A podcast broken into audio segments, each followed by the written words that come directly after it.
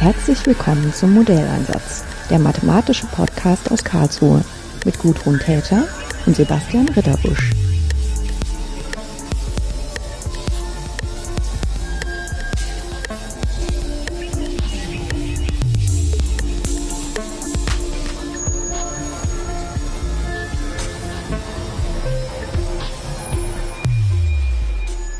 Schönen guten Tag, Jan Richter. Hallo. Ich freue mich sehr, dass wir uns heute hier sehen. Wir haben uns kürzlich gesehen, ähm, da wo Sie arbeiten, in der Technologiefabrik hier in Karlsruhe. Und wir waren da zu Gast mit dem äh, graduierten Kolleg, was versucht, ähm, Batterien besser zu verstehen auf unterschiedlichen Levels. Und ähm, was mich da, was ich da am eindrücklichsten mitgenommen habe, ist, dass Sie äh, daran arbeiten, dass das Schnellladen von Akkus äh, schonender für die Akkus gemacht werden soll und dass das inzwischen ein relativ erfolgreiches Produkt bei Ihnen ist. Jetzt hätte ich mir so überlegt, dass vielleicht gar nicht allen so klar ist, dass es erstens überhaupt unterschiedliche Regimes geben kann und was da das Problem dabei ist, wenn man es versucht, schnell zu machen. Deswegen dachte ich, Sie wissen das ganz bestimmt und können das bestimmt mal ein bisschen erklären. Ja, ähm, wir machen bei Batemo äh, Batteriemodelle. Oder man sagt, das ist heute digitale Zwillinge oder virtuelle Batterien. Im Kern mhm. ist es immer eine mathematische Beschreibung eines realen physikalischen Systems. Und deswegen schauen wir sehr, sehr tief in diese Batterien rein und wir wissen ganz genau, was da drin vorgeht. Also es ist dann chemisch und ähm, elektronisch. Es ist elektrochemisch, ja. es ist thermodynamisch, es ist physikalisch ähm, und im PC nachher ist es natürlich eine reine mathematische Beschreibung, die aber alle relevanten Prozesse, die innerhalb der Zelle ablaufen, eben beschreibt. Es ist mathematisch gesprochen, es ist ein sehr stark verkoppeltes nicht-lineares Differentialgleichungssystem, ähm, was wir dann eben numerisch lösen. Und ähm, wenn man das jetzt unter dem Aspekt der Schnellladung anschaut, dann ist die Frage, ja, warum, warum laden wir die Akkus nicht einfach in 30 Sekunden voll ähm, und dann ist doch alles prima. Warum, warum machen wir das nicht? Ähm, oder wo stoße ich jeweils an Grenzen, physikalische Grenzen, ähm, damit ich es nicht schneller machen kann. Und ähm, jede Batterie ist ein elektrochemisches ähm, System. Das heißt, ich habe ein elektrochemisches Interface, ähm, quantifiziert über die zwei Pole, die so eine Batterie hat, also Strom und Spannung. Und für beide dieser Größen gibt es Grenzen. Ich kann nur eine gewisse maximale Spannung an so eine Batterie anlegen. Wenn ich diese Spannung überschreite, zersetzen sich Komponenten in der Batterie. Das ist also eine Grenze, die man hat, die maximale Spannung. Eine weitere Grenze, die man hat, ist ein gewisser Strom, den ich an diese Batterie anlegen kann und der wird jetzt durch verschiedene Dinge begrenzt. Das eine ist, ähm, das weiß jeder, der im Physikunterricht war, ne, wenn irgendwo Strom fließt und ich habe irgendwo einen Widerstand, dann entstehen da ohmsche Verluste, das heißt, die Zelle wird warm. Wenn sie zu warm wird oder zu heiß wird, und es ist immer jenseits von 80 Grad, dann zersetzen sich auch die Komponenten und die Zellen werden irreversibel geschädigt.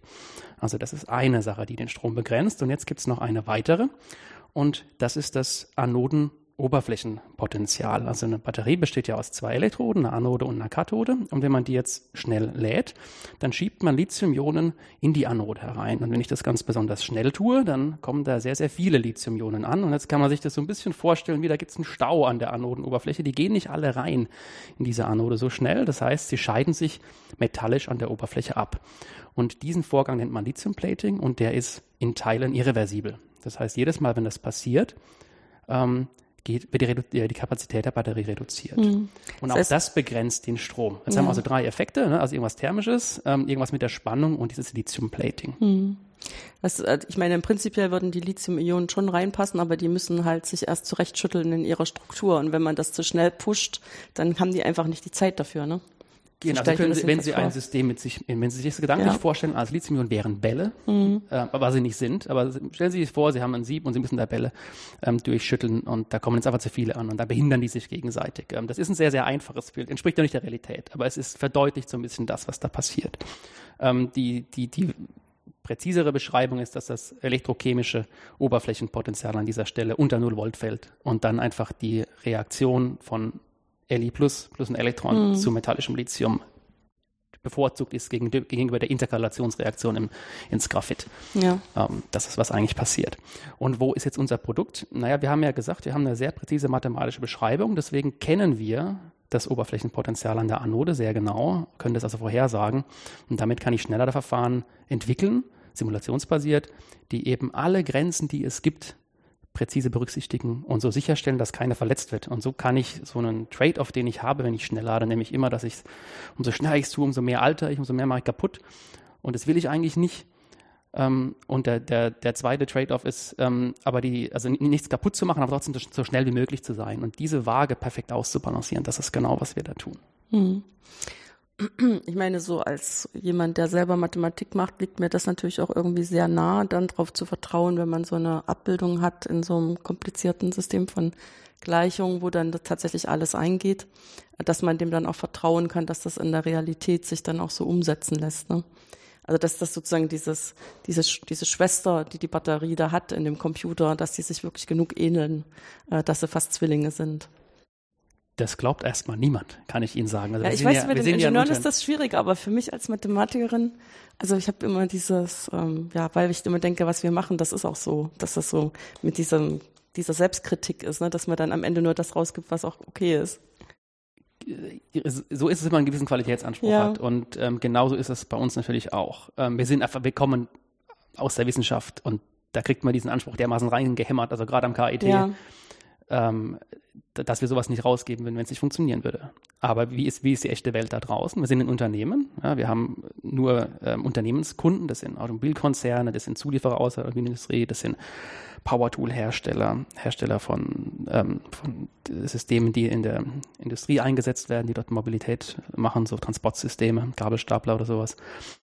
Und die glauben einem erstmal gar nichts. Die sind skeptisch und das ist auch gut und richtig so. Ähm, weil leider, und das ja, wissen wir aus der Wissenschaft auch, es wird viel zu wenig validiert und nicht genau genug hingeschaut. Und ähm, das war ein, auch ein ganz wesentlicher Grund für uns als Unternehmen erfolgreich zu sein, nämlich dass wir diese sehr kritischen und skeptischen Leute was vollkommen berechtigt ist, überzeugen können. Und wir tun das, indem wir sehr, sehr umfassend validieren. Ja, also wenn man so einen, äh, so einen, ich sage jetzt neudeutsch, digitalen Zwilling da hat, oder Sie haben es gerade Schwester im PC genannt, ja. Ähm, man muss sich verflucht nochmal sicher sein, dass das richtig ist, was da gerechnet wird. Ähm, und das muss man beweisen ähm, so gut es eben geht. Äh, und das ist genau ein, einer unserer Unique Selling Points. Genau das machen wir. Also Sie können uns eine Zelle geben und wir machen das Modell und beweisen, dass es korrekt ist. Durch ganz, ganz umfassende Messungen. Deswegen haben wir ja ein Batterielabor. Das, dafür brauchen ja. wir das dann auch. Das heißt, es ist ja im Prinzip so eine Kombination von dem, das, was man am Computer simuliert und gleichzeitig, dass man auch im Labor nachmessen kann, dass das dann auch wirklich passt. Ja. Überlegen Sie mal, Sie äh, versetzen sich mal in die Lage von so einem großen Automobilhersteller. Ähm, und der muss jetzt, der, der steht da genau vor dem, vor diesem Schnelllader-Thema. Ähm, es war jetzt gerade, glaube letzte Woche Montag war war großes äh, Treffen in Berlin, wo unsere Kanzlerin mit den großen Automobil-OEMs zusammensaß und es ging darum, wie man die Ladestation in Deutschland hinstellt. Mhm. Und natürlich kommen die davon zurück und sagen, ja, wie machen wir das? Wie machen wir jetzt die Schnellladung? Das ist eine sehr komplizierte Frage. Und wie gehen sie damit um? Und natürlich ist das ein Thema, was dann irgendwann bei uns landet. Ähm, und jetzt, was macht so ein Automobilhersteller? Glaubt er so einem, so einem kleinen Startup aus Karlsruhe, dass das alles stimmt? Sie, sie laden nachher Batterien, wenn sie das falsch machen und die altern, kommen, laufen sie sofort in diese Garantiefälle rein und sie müssen Akkus austauschen. Das kostet ein Riesengeld. Die haben ein gewisses Risiko da, die sind auch nicht erfahren, die wissen noch nicht so ja. viel, weil es ist ein neues Thema. Ähm, und deswegen ist es so wichtig, da valide zu sein und Validität zu beweisen. Ja. Und daher kommt auch diese Skepsis. Na, die haben riesen Kostenrisiken da in den Unternehmen drin und äh, die müssen sie, mit denen müssen sie umgehen. Ja, es sind ja auch schon so ein paar Sachen äh, gewesen, die man bei Kollegen sozusagen gesehen hat mit ähm, Akkumulatoren, äh, wo dann zurückgerufen werden musste, weil die sich halt selbst entzündet haben. Und solche Sachen, das ist halt, also das darf halt einfach wirklich total nicht passieren. Genau das darf nicht passieren. Genau, die, die dürfen vielleicht altern, das ist nicht schön, aber wenn sie sich selbst entzünden, das ist ein No-Go. Genau, das ist also die Geschichte, die jeder kennt, ist mhm. die vom Galaxy Note, ja. äh, weil auf jedem Flughafen dieser Welt die, die Schilder waren, dass man das Galaxy Note nicht mit den Flieger nehmen darf. Ähm, diese Sachen hat man heute ja im, im, im Griff. Ich meine, da ist Samsung damals was verrutscht, ja. ähm, mit einem riesengroßen Schaden, also für, für die gesamte Branche ja. eigentlich. Ähm, zum, zum Glück hat man diese Sachen heute besser im Griff und äh, man, man versteht ja auch immer mehr, was da abgeht. Ähm, ja. Ich meine, es sind auch so ein bisschen Unterschiede. Natürlich haben wir ähm, als Wissenschaft, als Gesellschaft, als Unternehmen schon Erfahrungen mit solchen Akkumulatoren gesammelt, weil die halt massenweise, was weiß ich, im Laptop, im, im Telefon und überall sind. Aber das, was jetzt an Leistung tatsächlich übertragen werden muss, wenn das massenhaft für Autos benutzt werden soll, ist halt einfach eine ganz andere Kategorie. Und ich denke, das skaliert auch nicht einfach so. Was meinen Sie mit, das skaliert nicht einfach naja, so? Naja, dass man sozusagen einfach das nimmt, was man verstanden hat für zum Beispiel die Akkus, die hier in meinem Aufnahmegerät sind. und das dann einfach nimmt, ja, und jetzt brauche ich halt äh, sehr viel mehr ähm, Leistung, aber ich brauche es nur zu multiplizieren und dann passt das schon. Nein, so ist es nicht. Äh, die, ähm, die, die Zellen, die in, in Power Tools zum Beispiel drin sind oder das, was jetzt in unseren Handys drin ist mhm. oder das, was in den Autos drin ist, das sind ganz andere Zellen. Das sind ja. andere Chemien, das heißt andere Elektro Elektrodenmaterialien. Ähm, die Elektrolyte sehen anders aus, die Mikroschute-Elektroden ist anders. Das ist nicht die, natürlich ist das alles eine Lithium-Ionen-Batterie. Am Ende gehen da Lithium-Ionen von der Anode in den Kathode und andersrum. Aber die, ähm, die Details von dem, was da drin passiert, sind, sind total verschieden. Das ist, können Sie sich so ein bisschen vorstellen, vielleicht, ähm, wie ein Verbrennungsmotor, der in einem Diesel sitzt. Das ist ein anderer wie der, der in einem Benzinfahrzeug sitzt. Und das ist ein anderer, der nach einer Kettensäge antreibt. Ähm, und es gibt auch noch einen Stirling-Motor. Und genauso wie es da eine gewisse Variantenvielfalt gibt und daran ist jeder gewöhnt, genauso ist es bei Batterien auch, nur sieht es halt von außen niemand, weil die Dinger immer zu sind und man kann da nicht reingucken. Man sieht es, wenn man es unter das REM legt, dann sieht man relativ viel. Und dann sieht man auch, wie die verschieden sind. Hm. Ja, ich meine, das ist sowieso so ein bisschen ähm, geheimnisvoll, äh, wie das überhaupt funktioniert. Klar, dann lernt man mal in der Schule, wie das Prinzip davon ist. Ne? Aber wenn das dann, also ich weiß auch nicht, ähm, ich, ob das so einfach so ein Erfahrungsding ist, aber beim Motor, da weiß man eben, irgendwann wird halt das Zeug verbrannt und beim Brennen weiß man halt, da kommt irgendwie genug Energie rum. Und da muss man es nur intelligent ähm, weiterleiten, dass möglichst wenig ähm, verloren geht davon. Aber diese, diese Kraft, die da in dieser, diesem Akku gespeichert ist, das ist schon irgendwas, was uns taktil auch nicht so zugänglich ist. Ne? Nein, weil es abstrakt ist. Ja, es ist relativ ähm, abstrakt, das ist eine bessere also, Beschreibung, ja. Wenn ich, wenn ich einen Motor habe und spritze da Benzin an, dann kann ich mir vorstellen, wie das ja. da reingeht, wie es entzündet wird durch die Zündkerze, wie es dann abbrennt, den Kolben, dadurch expandiert, ja. den Kolben nach unten drückt. Das kann man sich vorstellen. Das ist was Anschauliches. Maschinenbau ist ganz häufig anschaulich. Ähm, ich bin von Haus aus Elektrotechniker und das kriegt man in den ersten Semestern schon, schon rausgetrieben. Ja, also weil alles, was, was irgendwie elektrotechnisch ist oder die ganzen Maxwell-Gleichungen, die so gewissermaßen die, die, die Basis liefern oder die Schrödinger-Gleichung, das sind alles Sachen, die man sich nicht mehr direkt anschaulich vorstellen kann. Man muss aber einen Schritt gehen, um es trotzdem zu verstehen. Und diesen Schritt in die Abstraktheit ähm, ist, ein, ist ein ganz wesentlicher dann im Studium, wenn man sowas sich anschaut. Und es ist genau der Grund, warum man jetzt in der breiten Bevölkerung da Verständnisprobleme hat, weil was ist ein Lithium-Ion, was da in eine Elektrode reingeht, was, man kann sich das nicht mehr so genau vorstellen. Und wenn wir das Schülern erzählen und erklären, dann machen wir das immer mit Bällen. Ähm, auch wenn wir wissen, dass das natürlich nicht ganz stimmt. Ähm, aber so hat man einen gewissen intuitiven Zugang zu dem, was da passiert. Hm. Was erklären Sie da mit Bällen? Das würde mich ähm, jetzt auch Sie, mal interessieren. Sie können sich das ähm, so eine Batterie vorstellen, wie Sie haben, also eine Elektrode ist wie ein Eimer. Ähm, und ähm, Lithium-Ionen sind Bälle, die zwischen diesen Eimern hin und her gehen. Und der eine Eimer, der steht eben auf einem Hocker und der andere steht auf einem Boden. Und ähm, wenn Sie jetzt eine Batterie aufladen, dann nehmen Sie Lithium-Ionen und nehmen die von dem Boden in die Hand und legen ihn in den Eimer auf dem äh, Hocker. Und jetzt merken Sie schon, wenn Sie das tun, der Ball hat ein gewisses Gewicht, dann haben Sie Energie in dieses System eingebracht. Und äh, wenn Sie die Batterie entladen, dann nehmen Sie wieder die ähm, die Bälle aus dem höheren Eimer und lassen ihn in den unteren Eimer und so wird Energie frei. Und das ist, was in dieser Batterienkern passiert. Ne? Beim Laden und Entladen swingen diese Lithium-Ionen wie Bälle zwischen diesen zwei Eimern hin und her. Hm. Das ist, was passiert. Und jetzt interessant übrigens, wenn Batterien kaputt gehen, wenn die altern, und das wird damit jetzt intuitiv klar, was kann da passieren? Ja, sie können, wenn sie da Bälle hin und her schmeißen, mal daneben schmeißen. Es gehen also Lithium-Ionen weg. Das ja. ist ein Alterungsmechanismus. Und Lithium-Plating ist genau, verursacht genau das. Und das Zweite, was passieren kann, ist, dass ihr Eimer irgendwie kleiner wird. Na, aber der wird älter und wird kleiner. Es geht weniger, weniger Volumen rein. Das, ja. das, ist das Zweite, was passiert, eben auf Anode und auf Kathodenseite. Und das ist, sind schon die drei wesentlichen Mechanismen der Kapazitätsalterung von Batterien. Und sie merken plötzlich, wie es viel verständlicher wird, wie wenn ich da erzähle, dass da Partikel passivieren. Ja, ja, ich denke auch diese, also das, was man verstehen muss, bis man dieses Gleichungssystem aufstellen kann, da greifen ja auch so viele unterschiedliche Wissensformen in, ineinander, die wir eigentlich auch ein bisschen getrennt unterrichten. Also dass man eben verstehen muss, was da chemisch passiert, da muss man verstehen, was physikalisch passiert, wie das ineinander greift, also wie das miteinander zu tun hat. Und dann ändert sich der Prozess noch, in dem halt äh, Energie freigesetzt wird als Wärme und dann auch diese Beziehung nochmal verändert. Und das, ähm, das löst bei mir auch immer so ein bisschen ähm, Hochachtung aus gegenüber unserem graduierten Kolleg, wo wir wirklich versuchen, diese Leute, die diese unterschiedlichen Sachen verstehen, näher zusammenzubringen und die alle müssen dann noch Numerik nutzen, was dann unsere Spezialität mhm. ist.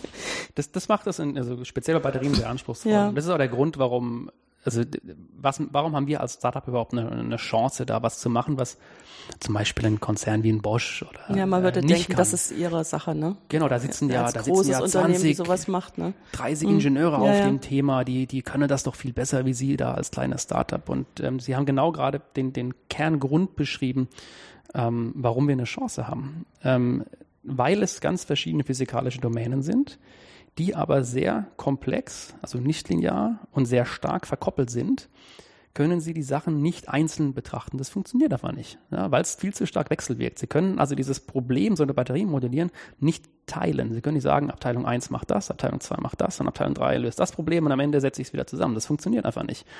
Und dann ist eben nicht die Frage, habe ich da jetzt einen 20 Ingenieure bei Bosch sitzen oder einen graduierten Kollegen mit 30 äh, Doktoranden ja. da drauf, sondern die Frage ist, haben Sie die Zusammenarbeit zwischen den Leuten so eng, dass das Problem lösbar wird. Und bei uns ist es dann im Kern so, haben Sie den einen Kopf, der es richtig zusammensetzt. Ähm, und das ist genau mein, mein Kollege, mit dem ich zusammen gegründet habe, der eben sehr, sehr lang schon dieses Thema macht, der dieses, das alles entworren hat. Ja, und das sind also fast die Hälfte unseres Know-hows, würde ich schätzen, ist genau zu wissen, mit welcher mathematischen Beschreibung man diese, diese Zellen ähm, korrekt mhm. modelliert. Mhm. Jetzt hatten Sie ja, als wir Sie besucht haben, auch berichtet, dass Sie hier am KIT promoviert haben, mit, ähm, also sozusagen als, als Duo mit der Idee, nach der Promotion mal zu probieren, äh, so ein Start-up zu machen, einfach um fortsetzen zu können, dass Sie relativ eigenverantwortlich da auch arbeiten können und sich das Thema suchen. Welche Idee hatten Sie denn ähm, sozusagen für Produkte oder was, was Ihre, Ihr Arbeitsinhalt sein sollte für so ein Startup, was Sie sich da äh, erstmal im Kopf überlegt haben und dann anschließend in die Realität äh, gesetzt haben? Ähm, also die Idee grundsätzlich, irgendwas mit einem eigenen Unternehmen zu machen, die ist äh, sowohl bei meinem Geschäftspartner als auch mich schon sehr, sehr alt. Also das, die Idee war schon im Studium da oder der mhm. Wunsch, ah, vielleicht machen wir da mal irgendwas. Ähm, wir wussten nur nie, nur nie was. Und konkreter wurde es dann äh, parallel zu den Promotionen. Ähm, und angefangen hat das Ganze, dass wir auf Konferenzen waren, über, so, über ein gewisses Thema geredet haben und dann sind uns nach diesen Vorträgen immer die Visitenkarten aus der Industrie zugeflogen. Wir haben mal gemerkt, da ist irgendwie so ein Pull aus der Industrie. Gibt es Interesse? Genau. Mhm. Und wir haben mit den Leuten gesprochen und gefragt und warum und versucht genauer zu verstehen, ähm, was sie da wollen. Und interessant ist aber, dass das Thema, mit dem wir damals diesen, diesen, diese Erfolge hatten, haben wir gedacht, boah, da machen wir eine Gründung draus, ist ja super. Äh, damit legen wir mal los und haben ähm, im, im, Kern ging es da um einen Online-Impedanzschätzer für Batterien. Ähm, das Interessante war aber, dass wir dann sehr schnell gemerkt haben, dass die, die Idee ist cool, ähm, das kann auch sehr helfen, aber das ist nichts, womit mein Unternehmen gründet. Warum? Äh, weil es relativ lange dauert, wenn man so ein Produkt daraus macht, ähm, bis man Geld verdient damit. Also bis ich einen Kunden habe, der dafür bezahlt und mir dafür Geld gibt. Das würde funktionieren, das hätte aber, wir haben so geschätzt, vier, fünf Jahre dauern. Und ähm, wir zwei, wir sind ja nicht reich, also dann fragt man sich ja vier, fünf Jahre, da sind wir dermaßen pleite. Das funktioniert einfach nicht, so können wir kein Unternehmen gründen. Und wir haben dann aber ausgehend von der Idee eben weiter überlegt, ähm, ja, was müssen wir denn tun, um viel schneller einen, Cashflow zu haben, um Umsatz zu haben, um rentabel zu sein. Und genau so, auf diesem Weg sind wir dann zu diesen digitalen Zwillingen gekommen. Das heißt, die eigentliche Kernidee, das ist es gar nicht geworden, das machen wir heute auch gar nicht. Ähm, das machen wir vielleicht irgendwann mal. Aber das, was, das war der Weg dahin. Ja, sich zu fragen, was ist, was ist uns wichtig und wie wollen wir das Unternehmen gründen und eine weitere Randbedingung, die, die bei uns ganz wesentlich war, ist, wir wollten das selbst finanzieren. Also und das ist, haben wir auch gemacht. Also wir haben kein Förderprogramm bekommen, also wir haben kein, keine Bank, keinen Investor, nichts. Also es ist nur eigenes Geld. Also wir haben selbst mit 25.000 Euro eine GmbH gegründet und alles, was danach entstanden ist, ist aus unserem Umsatz, den wir dann hatten, entstanden. Und wir haben uns den Geschäftsfall genau so überlegt, dass das geht. Ähm, das war für uns eine ganz wichtige Randbedingung. Und äh, hat heute, ja, also seit wir sind zweieinhalb Jahre alt, den schönen Effekt, dass wir frei sind. Ja, wir können machen, was wir wollen. Ähm, wir müssen ja niemand Rechenschaft schuldig, wenn irgendwas nicht läuft. Wir können auch mal Nein sagen, wenn wir das wollen. Ähm, und ich würde sagen, rückblickend war das eine ganz wichtige Entscheidung. Hm. Ja, ich meine, das ist auch immer damit verbunden, dass man dann Zeit dafür aufwenden muss, äh, was weiß ich, Sachen aufzuschreiben, Leute zu überzeugen, die man dann einfach stattdessen benutzen kann, um doch lieber das Produkt zu entwickeln. Genau, oder Kunden zu überzeugen. Also ja. wir haben zum Beispiel nie versucht, irgendeine Kommission oder irgendeinen Preis zu mhm. gewinnen. Das war uns vollkommen wurscht. Wir haben immer versucht, unsere Kunden zu überzeugen. Und das hat funktioniert. Also wir haben die, diese ganze Zeit, die man sonst in, in dieses Berichte schreiben und hier mit Investor und jetzt muss ich wieder da einen Statusbericht für, den, für das Förderprogramm schreiben. Wir haben Statusberichte an unsere Kunden geschrieben, weil wir mit denen gearbeitet haben. Und wir sind halt sehr, sehr früh da, da, dahin gegangen. Ähm, das geht nicht in jeder Gründung. Äh, in unserem Fall ging es und wir haben gewisse Dinge vorab so verändert, dass es genau so geht. Ähm, und ich würde sagen, das ist sogar ein Teil, also ein wesentlicher Grund, warum wir so erfolgreich sind, ist, ist genau das. Also diese sehr, sehr früh zum Kunden, sehr früh mit denen reden und eben die ganze Energie nur auf das lenken. Ähm, und das hat in den letzten zweieinhalb Jahren auch sehr gut funktioniert. Hm.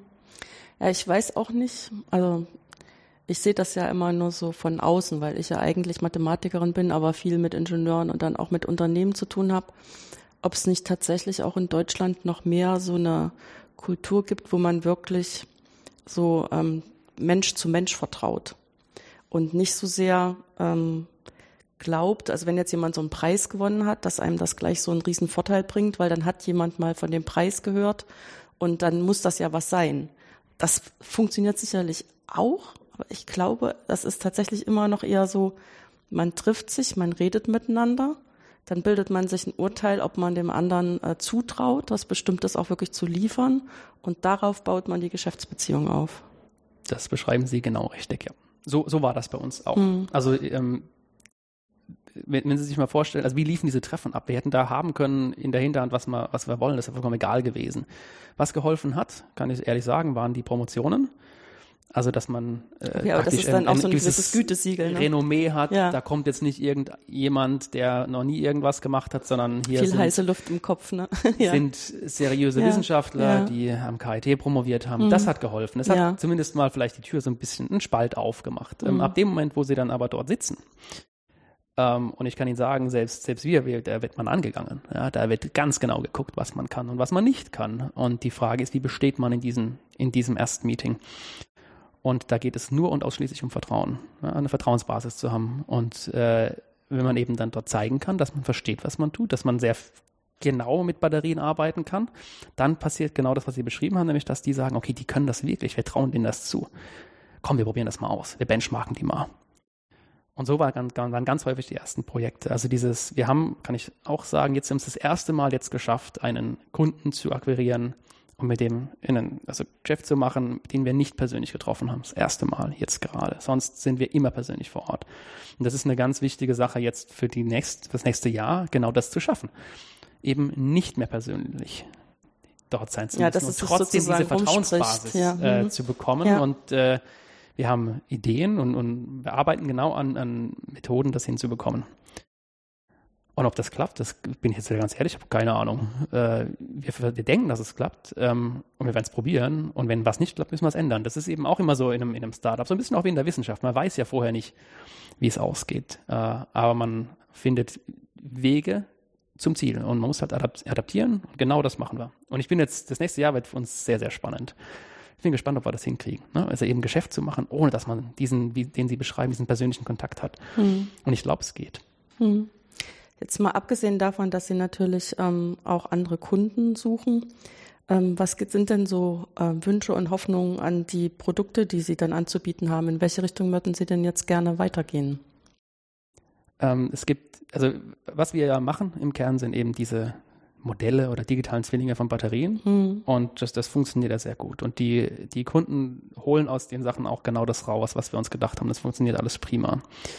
Ähm, im, Im Kern, was wir dabei tun, ist, ähm, wir haben ein Werkzeug für Unternehmen geschaffen, die Batteriesysteme bauen, um diese besser zu machen, ja, um, um mehr rauszuholen, um Alterung zu verhindern. Was bedeutet es? Ganz konkret, nehmen Sie ein Elektroauto und Sie schaffen es, 10% der Alterung zu verhindern durch smarte Schnellladung, durch geschickte Betriebsstrategien verhindern sie ganz gezielt Alterung. Das ist nichts anderes als Ressourcenschonung. Ja, sie holen aus den begrenzten Ressourcen, die wir haben, einfach mehr raus.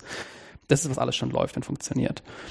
Ähm, es gibt aber Möglichkeiten, das Know-how, was wir haben und das, was wir da tun, auch ein bisschen anders zu nutzen. Und wir haben und das ist, was jetzt eben passiert, da können wir, das können wir gar nicht verhindern, ähm, dass, dass man eben nicht mehr sagt, okay, wir, wir machen hier ein Produkt für, um, für Unternehmen, die, die Packs bauen oder die, die Batteriesysteme bauen, sondern wir machen mal, wir nehmen mal genau das Gleiche und überlegen uns mal, wie könnten wir den Unternehmen helfen, die Zellen bauen. Also es ist einfach eine Ebene nach die andere Richtung geguckt, also nicht in Richtung System geschaut, sondern nach innen in die Zellen geschaut. Und ähm, das ist was, was wir zum Beispiel bei der Gründung überhaupt nie auf dem Schirm hatten. Also wir haben nie gesagt, ah, wir werden mal was mit Zellherstellern zusammen machen. Das ist was, was einfach passiert ist. Ja, das wird man halt angesprochen und plötzlich wird man dahin getragen. Ja. Und das ist was, was uns unglaublich interessiert. Ähm, und wo wir glauben, dass wir einen, einen sehr großen, noch einen viel größeren Impact haben können, als wir den derzeit schon haben.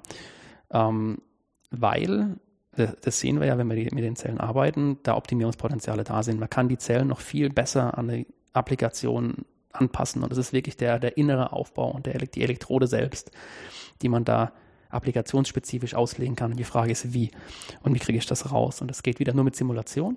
Und das wäre so ein Produkt, was bei uns jetzt dann im neuen Jahr kommen wird. Mhm. Ähm, eben spezifisch für Zellhersteller, die die Zellen ganz applikationsspezifisch auszulegen und dafür zu optimieren.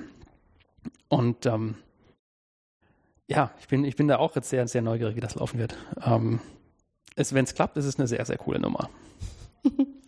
Was ich mich frage, wenn wir uns hier so gegenüber sitzen, also ich die Erfahrung mit Mathematikstudierenden ist ja häufig, dass die sich für ein Mathestudium entscheiden aus den unterschiedlichsten Gründen, aber dass die regelmäßig total überrascht davon sind, was sie dann im Studium lernen, weil das mit dem, was sie in der Schule unter Mathematik konstruiert haben in ihrem Kopf, nur noch in Teilen was gemeinsam hat. Also es erschließt sich dann erst im Studium, wie viel breiter das ist als Mathematik und auch, was das für Anwendungen hat, also wo das überall eingreift wenn, wenn, als Sie sich für Ihr Studium entschieden haben und als Sie dann studiert haben, hat das Bild von dem, was Sie erwartet und das, was Sie dann bekommen haben, hat das übereingestimmt oder ist es, gibt es da auch so eine Prozesse, dass man dann erstmal, ich will nicht sagen vom Glauben abfällt, bei uns ist es häufig so, dass Sie erstmal echt voll geschockt sind, wie dicht das auch ist, wie anders die Arbeitsdichte ähm, ist wie schnell man da sein muss und wie man sich auch selber sortieren muss, bis man dann ähm, irgendwie durchkommt, aber eben auch in der Thematik total anders. Um, ähm, der, der Grund, warum ich E-Technik gemacht habe, war, war, wirklich das Thema Elektromobilität damals. Mhm. Das war noch bevor es den Tesla gab. Ähm, und es war ganz naiv. Ich hatte diese ferngesteuerten Autos äh, und die, die, mit Batterien gelaufen sind, diese Spielzeugautos und habe einfach nur hochgerechnet und gedacht, krass, das funktioniert ja, das kann ja gehen. Und deshalb mhm. mich dieser Gedanke hat mich fasziniert. Total naiv eigentlich. Und deswegen habe ich E-Technik studiert, weil mich dieses Thema interessiert hat. Ähm, und die, die Begeisterung dafür da war. Plus das eine gewisse Faszination für Physik und Mathematik. Ich komme aus einer Mathematikerfamilie, deswegen mhm. ja, war aber klar, dass ich keine Mathematik machen möchte, sondern das eben applikativer äh, haben möchte. Ähm, das war so die, die, die, Grunderwartungshaltung, mit der ich da rein bin. Ähm, im, im, Studium selbst ähm, was Sie beschreiben, ging mir ganz genauso. Ich meine, die gesamte Schulmathematik wird, glaube ich, in zwei Vorlesungen abgearbeitet und dann wird angefangen, richtig Mathematik zu machen. Und ich glaube, E-Technik ist das Studium auch in Karlsruhe. Wenn man nicht Mathematik studiert, hat man die meiste Mathe. Ja, neben den Physikern, ja. 50, 60 Prozent ist, ist eigentlich, viel, ja. äh, ist, und die Vorlesungen heißen dann manchmal ein bisschen anders, zum Beispiel Festkörperelektronik, aber im, im Prinzip ist es auch wieder nur, nur Mathematik. Was aber gut ist, äh, man, man lernt dadurch sehr, sehr viel. Ähm, vor allem lernt man es ist eigentlich eine Problemlösungskompetenz. Also wie ich mit, mit, wie ich Probleme fassen kann und mit welchen Strategien ich sie lösen kann. Ähm, und das war vielleicht so eine, also eine der, der wesentlichen ähm, Dinge, die ich im Studium mitgenommen habe, von denen ich vorher nicht wusste. Dass die Schlagzahl hoch ist äh, oder so hoch ist, gut, das weiß man vorher nicht. Aber das kriegt man alles hin. Äh, das haben die vor mir hingekriegt und nach mir kriegen sie es auch hin. Und das wird, kann ich nur jedem Schüler auch sagen. Das kriegt man dann schon hin man gewöhnt sich daran. Hm. Also manchmal hilft es ja auch schon nur zu wissen, es geht allen anderen auch nicht anders, man ist nicht irgendwie unterintelligent, sondern das ist einfach so. Da muss man irgendwie durch, ne? Diese Änderung in der Schrittweise zu schaffen. Ja, und ein, ein gesundes Maß an Überforderung schadet ja nicht. Das hilft ja eher. Ja, Menschen sind auch mhm. verschieden. Ja, aber sozusagen, um einfach rauszukriegen, äh, wie man das am besten auf sich selbst dann zuschneidet. Ne? weil das Leben ist dann auch später eine Überforderung. Das ist einfach so. Und ob einem das dann im Beruf oder in anderen Sachen entgegenkommt, das hilft einem dann immer, wenn man weiß, nee, ich habe das und das geschafft und ich habe das auf die und die Weise mit anderen besprochen, habe die und die Ratschläge bekommen. Die Hälfte hat geholfen, die andere Hälfte war nichts für mich. Aber am Ende bin ich da klüger über mich selber und die Welt rausgegangen. Gut, dann bedanke ich mich ganz herzlich, dass Sie sich die Zeit für das Gespräch genommen haben, wo ich gar kein Kunde bin. Ja, kein Problem. Aber Vielen Dank für die Chance. Also ich gerade auch mal in Richtung Schüler oder ja, Studenten ein bisschen zu erzählen, was hinten dran passieren kann und dass genau. eben eine Selbstständigkeit eine Option ist, die, die auf, eigentlich auf jeden Tisch zumindest mal sollte man, jeder sollte mal darüber nachdenken, ob das was, ob das eine Möglichkeit wäre. Weil ähm, in Deutschland wird noch viel zu wenig gegründet, viel zu wenig Mathematiker, Ingenieure mhm. ähm, oder Naturwissenschaftler gehen diesen Weg. Und äh, das war der Grund, warum ich heute gekommen bin, ähm, um eben mal ja, aus dem Schützengraben zu berichten, das geht und das könnt ihr auch schaffen. Ähm, und äh, es, es lohnt sich. Also ich bereue nichts. Es macht einen Riesenspaß ähm, und ich werde es immer wieder tun. Gut. Vielen Dank. Vielen Dank.